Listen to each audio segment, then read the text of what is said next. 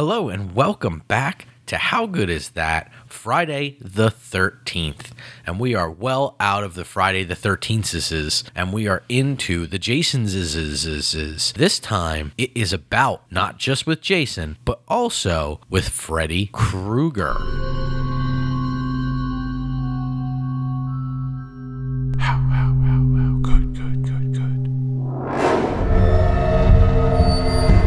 Welcome back, everybody. And if this is your first time, welcome. And why are you starting here? My name is Max. I'm Sam. Yes, she is. And she is on point. She was looking down when I did it. Then she hurried up and looked up and talked into her microphone, which is impressive because she normally, what was this, probably 11 episodes ago, you probably would have just looked down and gone, Nobody would have heard it. I would have had to turn it up. There would have been a bunch of washer and dryer noise, all real loud just so you could barely hear.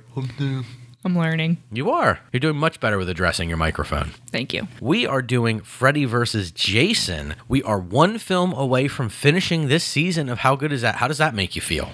Happy Why is that? because of doing this. You don't like doing the podcasts. Eh, you're putting me on the spot. So you don't like doing the podcasts. It's okay. You just wanted to you don't want to hurt everybody's feelings. You're trying to be nice. Yeah. When I'm done the podcast, I hate doing the podcast part. I like I watch the movie, but I hate the podcast part. There's a look behind the curtain. Should save this for the last episode, but there's a little spoiler. Sam is not good with speaking. Thanks. You're welcome. There's a politer way to say that, but I just avoided it completely and went for the rudest possible line there. Sam is not good at speaking. That's pretty accurate, I guess.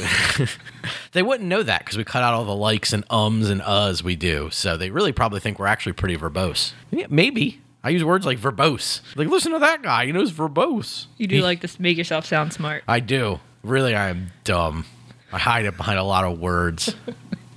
Speaking of dumb, we watched Freddy versus Jason this time on the podcast. This one is a lot different than some of the other ones because we're not only looking at Jason, we're looking at Freddy. And this film has a lot of heavy lifting to do in terms of explaining both of the main characters' backstories and coming up with a compelling reason they have to fight while still wrapping it all up in at least some version of a horror film. This is a really, really impressive job here by Damian Shannon and Mark Swift. Irrespective of my opinion or anybody's opinion, you gotta give them props for having explained both backstories, tied them together in at least a cohesive way as far as the script is concerned, they had to tie them together in some fashion and then cause a reason for them to fight when one exists in the dream world and one exists in the real world. So, hats off before I say anything good, bad, or indifferent to the writing team and, of course, to Ronnie Yu, who directed this film. And again, more comments on all that to come, but I do want to acknowledge the Herculean task that this film had beset upon it. So, pretty impressive. Sam, what did you think of this film? What's your overall thought on it? With what you just said, it definitely made more sense than most of the Jason's movies. I agree with that too. So I liked it. You liked it. I did. Good. So you've only ever seen the original Nightmare on Elm Street and possibly the remake you maybe think. I think so. Do you feel like as a non-Freddy aficionado you were able to follow the logic of Freddy Krueger reasonably through this film? Yes. Okay. Well, that's good. It's not, sure. they simplify everything down a lot. Of course, you've seen this even over something as simple as Friday the 13th. As the movie evolves, it gets more backstory and little pieces and nuggets of information, especially in Jason Goes to Hell. We get a ton of made up story plot points and rules and things. Freddy is very much that franchise, Nightmare on Elm Street, is guilty of that through a good chunk of them. Not that I'm bagging on Nightmare on Elm Street, and I will lay my opinion out here now while we're talking about it. As a franchise, Nightmare on Elm Street is light years ahead for me over Friday the 13th. But you made me watch Friday the 13th. Yeah.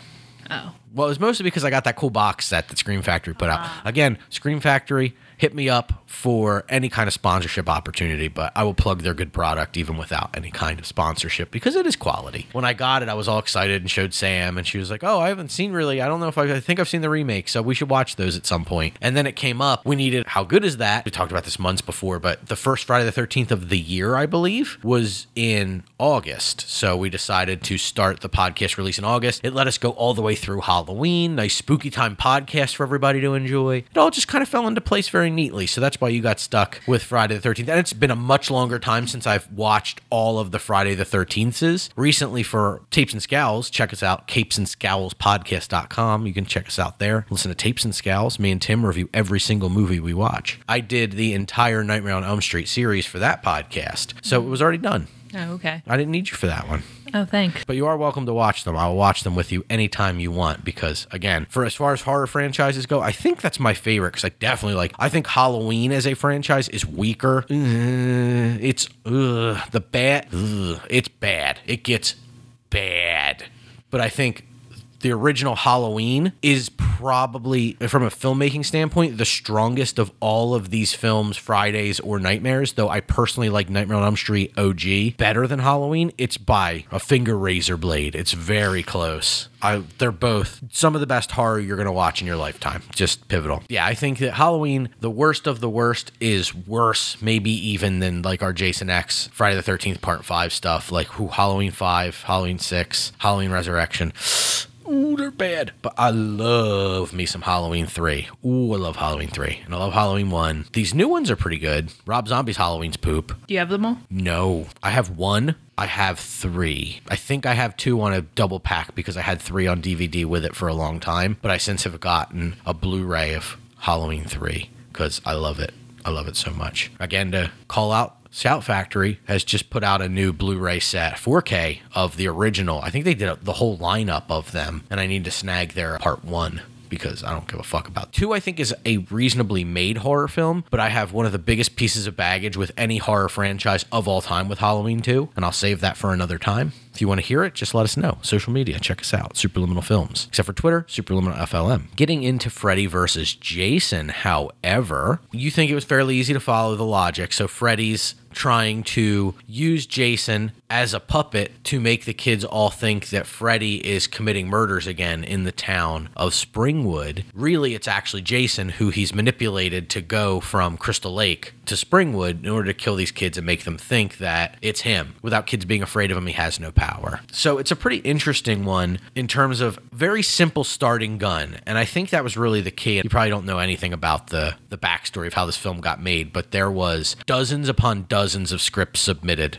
for this particular franchise. New Line put out a ton of writer assignments for this one. Not a whole lot of really good storylines came back. There's some crazy ones that I've heard in the past. There is a really nice documentary about Nightmare on Elm Street. It's called Never Sleep Again. It chronicles a lot of what went on in this film, as does the documentary Crystal Lake Memories, which is also really good, but both of them are long. The Nightmare on Elm Street one kind of start was the starting gun for these hyper long movie documentaries. It was one of the early ones. Leviathan was another early one that did that for Hellraiser. These like crazy you have to be like a super fan to want to watch but never sleep again is like four hours and change and crystal lake memories is well over six hours it's nearly seven hours long And he wants me to watch it. Help. I've breached the subject of watching it as a way to have a little refresher going into making our lists, was all. I didn't insist we had to watch it. I just said, as an aside, we could watch it. It also includes Friday the 13th, the series, which we could skip, and I think that's like 40, 45 minutes of the runtime. So, not really meaning much in a world of, So it'll be six hours instead of six hours and 40 minutes. right, shorter than Zack Snyder's Justice League. Bullshit.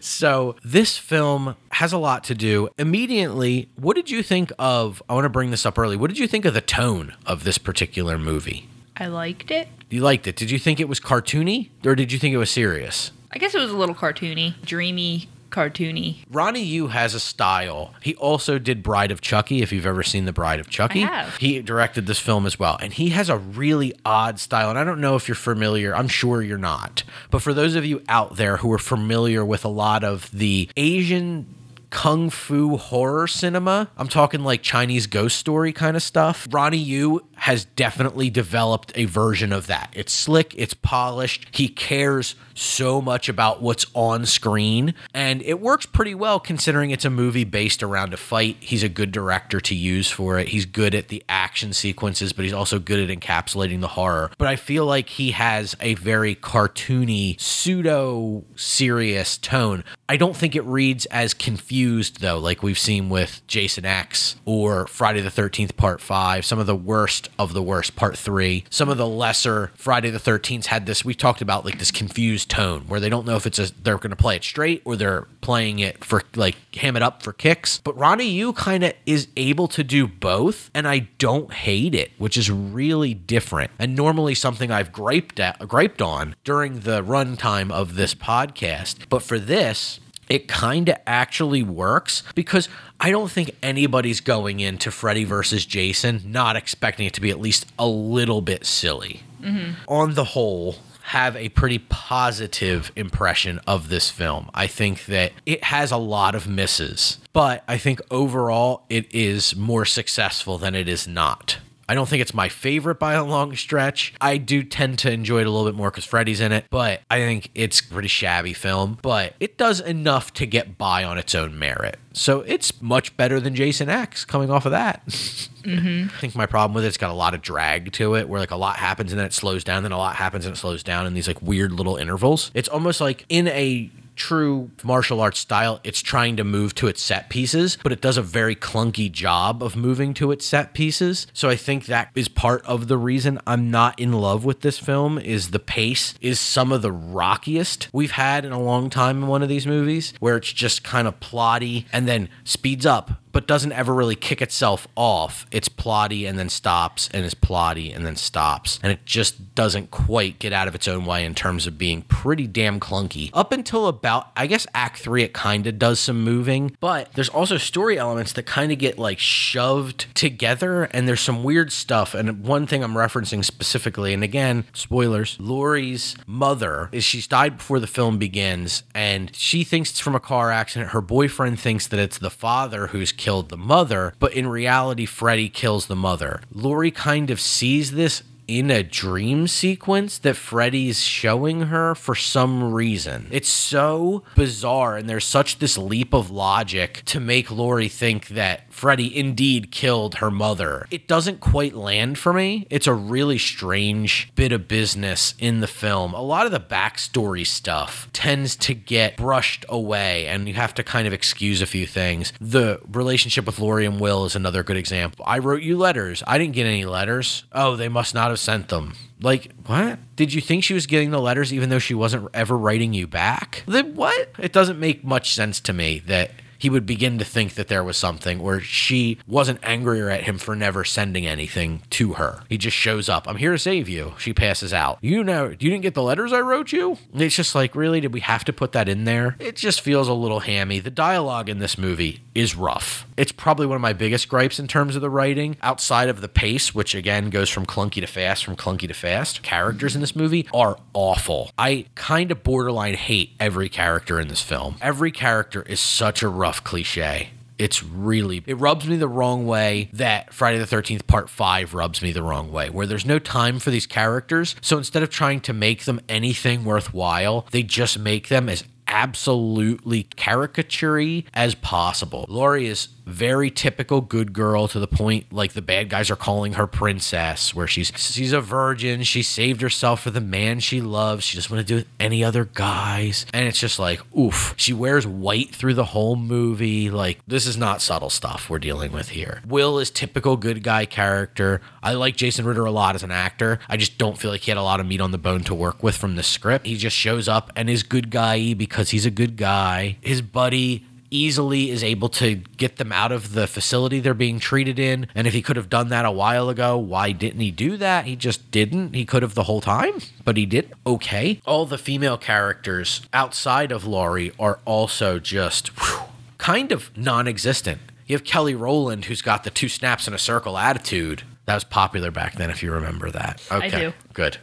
So, so she's got that attitude going on. You have typical nerd kid you have very, very cliche stoner character. This character's literally Jay from Jay and Silent Bob. No question. It wasn't like they were inspired to write the character based on Jason Mewes. They lifted that completely from Kevin Smith and was just like, we're giving him long blonde hair, we're giving him uh, Hat. the hat, we're giving him the voice. It's not like the kid has a similar build to Jason because Jason's very uh, tall and lean. This kid's a little bit more square. He's not husky or anything, but he's definitely more average build than Jason is, who's a lot leaner. But it's just like same demeanor, same delivery. It's just like they were just like watch Jay and Silent Bob and then do that thing. Painful. All that stuff is rough. I really don't like it. But again, kudos to the writing team for being able to get through a lot of that. They had to do something I griped about on Jason X, and I'll gripe about it here. There's so much going on they have to deal with that they just wanted to put something out that was easy. Here's characters everybody knows archetypical nerd, snappy best friend, white knight in shining armor, the prized princess. Woof. Like there's like we don't want anybody to have to think for a second. We just want them to worry about Freddy versus Jason. That's it. And again, that's kind of what they were here to do. So you can't bag on that too much, but I do dislike pretty much every character in this. The only character that I really like is the dude that's killed first. Trey. Only character I like. Why did you like him? I like him because this shows that the writing team is actually two very talented writers, and they are. Immediately, you knew that dude was a dick. Mm-hmm. He only had to deliver one to two lines of dialogue, and you knew that guy was a complete bastard and a piece of trash. Perfect. That's all you need. Those kind of really abusive, nasty relationships don't need a whole lot to sell it. The actor got it, did his part really well in the movie for two minutes of screen time, maybe, before he's dead. Mm-hmm. It wouldn't surprise me if it was less than two minutes of screen time before he's dead. And you're happy he's dead because he's a fucking prick. And it's not just a caricature. At that young an age, this- we're talking like they're seniors in high school, most likely. For a guy to be that nasty and abusive that early, I think is a bold choice for them to have made for a character like that. He knows he's great. Like, you know, so I can explain that character much farther than I could explain the girl, Gibb. Like, I can't really. What is she? She's a plot device? Mm-hmm. because we needed somebody to be able to mourn the guy who's dead, even though he was kind of a dick. We needed her to have a reason to be extraordinarily drunk in the cornfield and the rave guy attempt to rape her. I knew that from the very start. You did. You called that as soon as that guy was near. You're like, he's gonna rape her. I was like, maybe he's trying to find help, and you weren't buying it for a second. So let's talk about that for a minute while we're talking about the writing, and then we'll transition into Ronnie Yu's direction. This film has some really problematic shit in it. Very problematic indeed. Rape, not okay. If it's a serious reason and there's something you're dealing with, I can excuse. There's an entire genre of films. There are some that I do like in the rape revenge subgenre of exploitation. The reason f- is the terrible things have to happen in order for the character to come down, come back from the brink and take over the film. And I'm not trying to say that something like an I Spit on Your Grave or Thriller are great pieces of cinema that everybody should run out and see, but I think they are I think they defend the terrible things that happen in the film because of what it is. Just to casually have a guy attempt to rape this girl for, no seemingly no reason. Exactly. It does nothing. Because he just saw her pass out on the ground. Yeah, it's nothing. Other, what is the point? What are you trying to say? Is it a is it is it the writers trying to get a jab in at the current? What is that? Gen is that Gen Z? That's before millennials, I think, or maybe it's early millennial.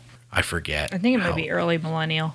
But Probably- would it be about what you are? 2003. I graduated in 2004, so, So, yeah, they yeah, were it would be slightly older than me. Yeah, is that what they're trying to get a jab in at? Is how terrible the youths become? Like, I'm not really sure why it exists. That's not okay. Derogatory comments and underhanded kind of dialogue about people's race or people's sexual orientation, very not okay. And this film feels like at parts that it was made in the 80s. It's very filthy in that way. Like it surprises me that this film came out when it did because of dropping certain lingo that I'm not going to drop on this podcast. Other implications and things like that. It's like characters paying for sex. And it's just like very strange that this is stuff that we're discussing in 2003 and then cut to 17, 18 years later and now it's it's something that I'm bringing up in a podcast is something that brought the movie down. Did I catch all the cringy moments? I think so. It's a shame because like it takes away from other things in the movie. It's just not needed. The, the Kelly Rowland. This is there's an exchange between Kelly Ro- Kelly Rowland and Robert Englund playing Freddy Krueger.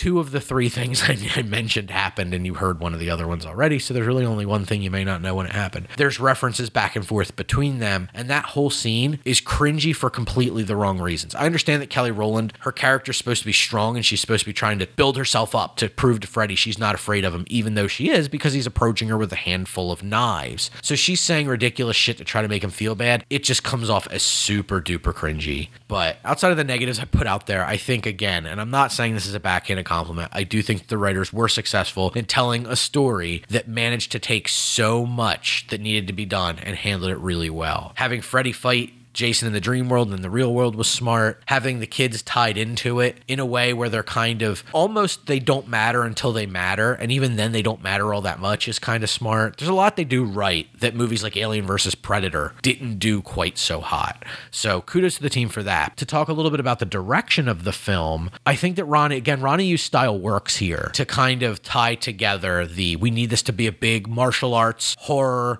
cartoon. If we look at Nightmare on Elm Street 1 and we look at the early Friday the 13th, like 1 and 2 specifically, these are legitimate horror films. They're not funny, they're not trying to be funny. They're scary movies. And now we cut to Freddy versus Jason. These are other things completely trying to be horror movies. So, man, it's gone so far from the original starting points of the both of these respective franchises and it's turned into just kind of Looney Tunes almost. But bringing in somebody like Yu, I think, is really smart because he can handle the martial arts well. He can handle the comedy bits well. He can handle the horror well enough to get it to kind of move on. I think it works. I think his style is good. This is definitely some of the slickest we've seen a Friday the 13th film look. It's just, it's clean. The camera moves are very well handled. There is a lot to do. There's some really nice, like, even uh, a simple scene like Mark trying to take caffeine pills. There's one pill left in the bottle, and Freddy startles him by showing up in his mirror while he's kind of drifting in and out of sleep. And he knocks the pill into the sink, and then there's a shot a reverse from the bottom of the drain pipe upwards of the pill going down. Mm-hmm. That's just good, clean camera work. Like he's done a nice. You didn't need that. You had to have somebody fabricate a pipe, light it, and drop this stupid pill in 15 times. So you had to have a B unit go out and do all that work just so he had a reverse to cut to. Smart though, because then the editor can cut wherever the hell he wants when you have a good reverse like that. So that's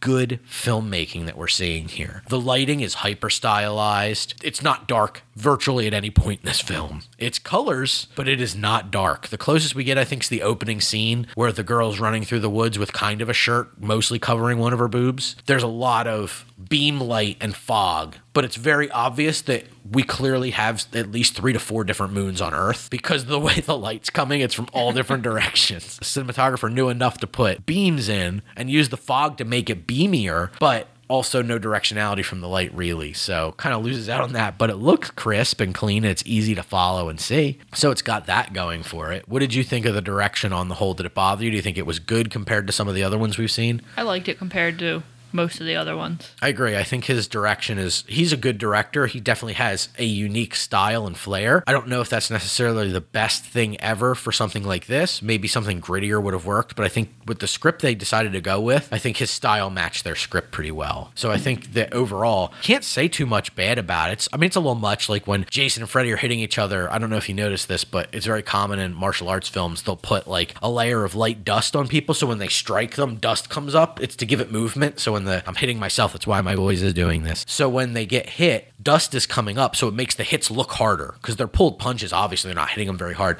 But then you see the hit and then the dust. It makes it look like it's like, oh my god, how hard he hit that guy when he's like chopping Jason and Fred, and there's dust coming up with I the blood notice. spurts. Yeah, it's pretty funny how like truly a martial arts film he wanted to try to make this one. It's almost more funny to watch that. Watching it this time, I was trying to watch for like the more comedic undertones he was putting in the movie, and it's really uh, it's really nice. But I think he does a pretty good job with it. So it's good to good to know that it tracked with you. It didn't like it wasn't just me looking for very minor details like that kind of stuff that it, it managed to track with you. One minor ding I do want to give this movie is the soundtrack stinks. Other than the scores they lifted from the original films, the rest of the soundtrack is awful. It's like nu metal vomit. It's so bad. Oof, it's not good. That's something I don't typically notice. I don't think. No, I don't even remember any music other than the Freddy. I think, I, mean, not Freddy. Uh, Jason normal. The ch- ch- Yeah. ch- And then you have the the Nightmare on Elm Street. That's that sting is so good. The doon doon doon doon. So I love that. Love that little little melody there. It's so good. But then you have just like super forgettable, super forgettable of the time nu metal. That's just like, ooh, can we just not have any part of this in this film?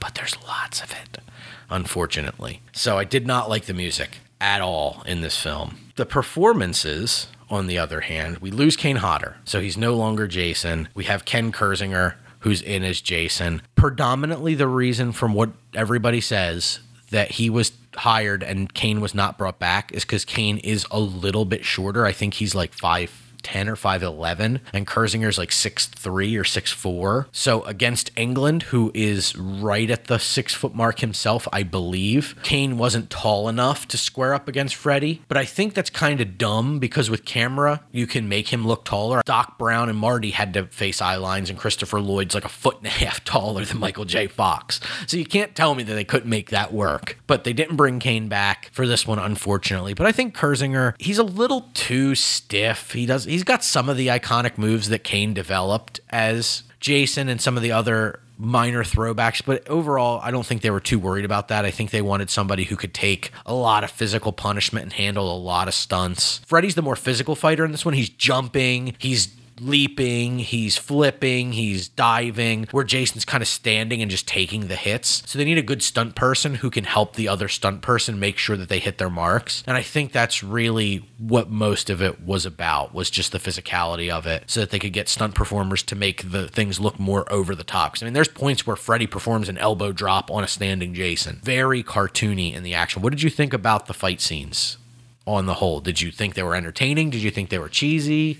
I thought they were entertaining. I liked them better than most of everything we see. Just Jason slashing everything, and there is no fight for the Right. most part. So it was nice being able to see them actually go back and forth. I enjoyed it. Yeah, and you predicted there'd be about uh, two minutes of fighting Yeah, at the wrong. end, and so there's probably what total of about seven or eight minutes of fighting between two different I'd fights. say so, yeah. So it's pretty good. Like they break it up pretty well. I think that Jason is dispatched in the dream world pretty effectively by Freddy. By him, Jason's now afraid of water, even though he's can't be killed by water, as proven by multiple of the franchise includes. But they had to get Freddy away to win. So making him afraid of water. All right, I'll give it to you. He's hydrophobic, and because he drowned, he is, and they explain it well enough. If you hadn't seen a Jason movie, I think you'd buy it without too much of a of a problem. So that's what they do, and then we go back to the part eight. He turns into a child, which is pretty funny. And you immediately said, "Oh, look, it's part eight. He manages to win, and then they get into the real world. Where the kids drag Freddy out, which is very typical of out just about every Nightmare on Elm Street, or they have to try, try to figure out a way to battle Freddy in the dream world in some of the later installments, which you have not seen. Though you've seen pieces of now because they include a bunch of stuff from the past.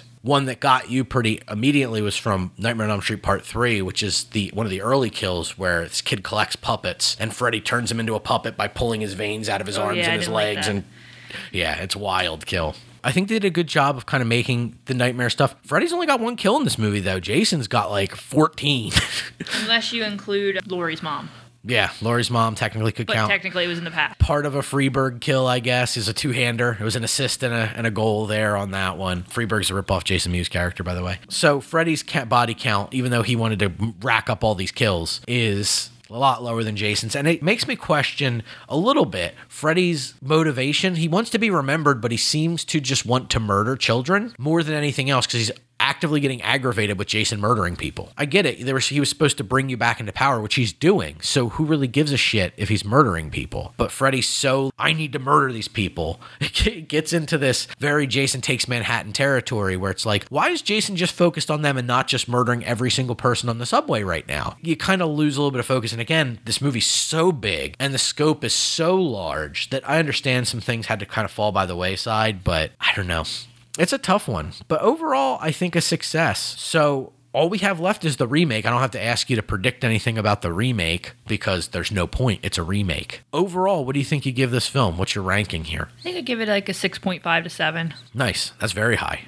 Yeah, I liked it. That's on the higher end for you for sure. It was entertaining. I would probably put it down at like a five, five, six, somewhere in that realm. Between a five and a six, I'd say I'd safely put it. I'd say five, five. I don't think five is fair because I do think it does more well than it does poorly in this particular film, but I am far from a fan. So I'd, I'd probably be safe at a five, five, somewhere like that. It's in the, the middling, I'd say, of the pack if I had to make my ranking right now. That will do it for us for Freddy versus Jason, a surprisingly good one for Sam, which is nice coming off the heels of Jason in Space. We will be back next week with the Friday the 13th remake. Then the following week is the last episode. It will be our rankings of all of these films that I've had to drag Sam in a sleeping bag through before smashing her against a tree that is this franchise. A long road, but we're, we've almost hit the end of it. So we will rank these the best one to the the, the worst one to the best one. That's how that works. Worst to best. So you can still submit your lists.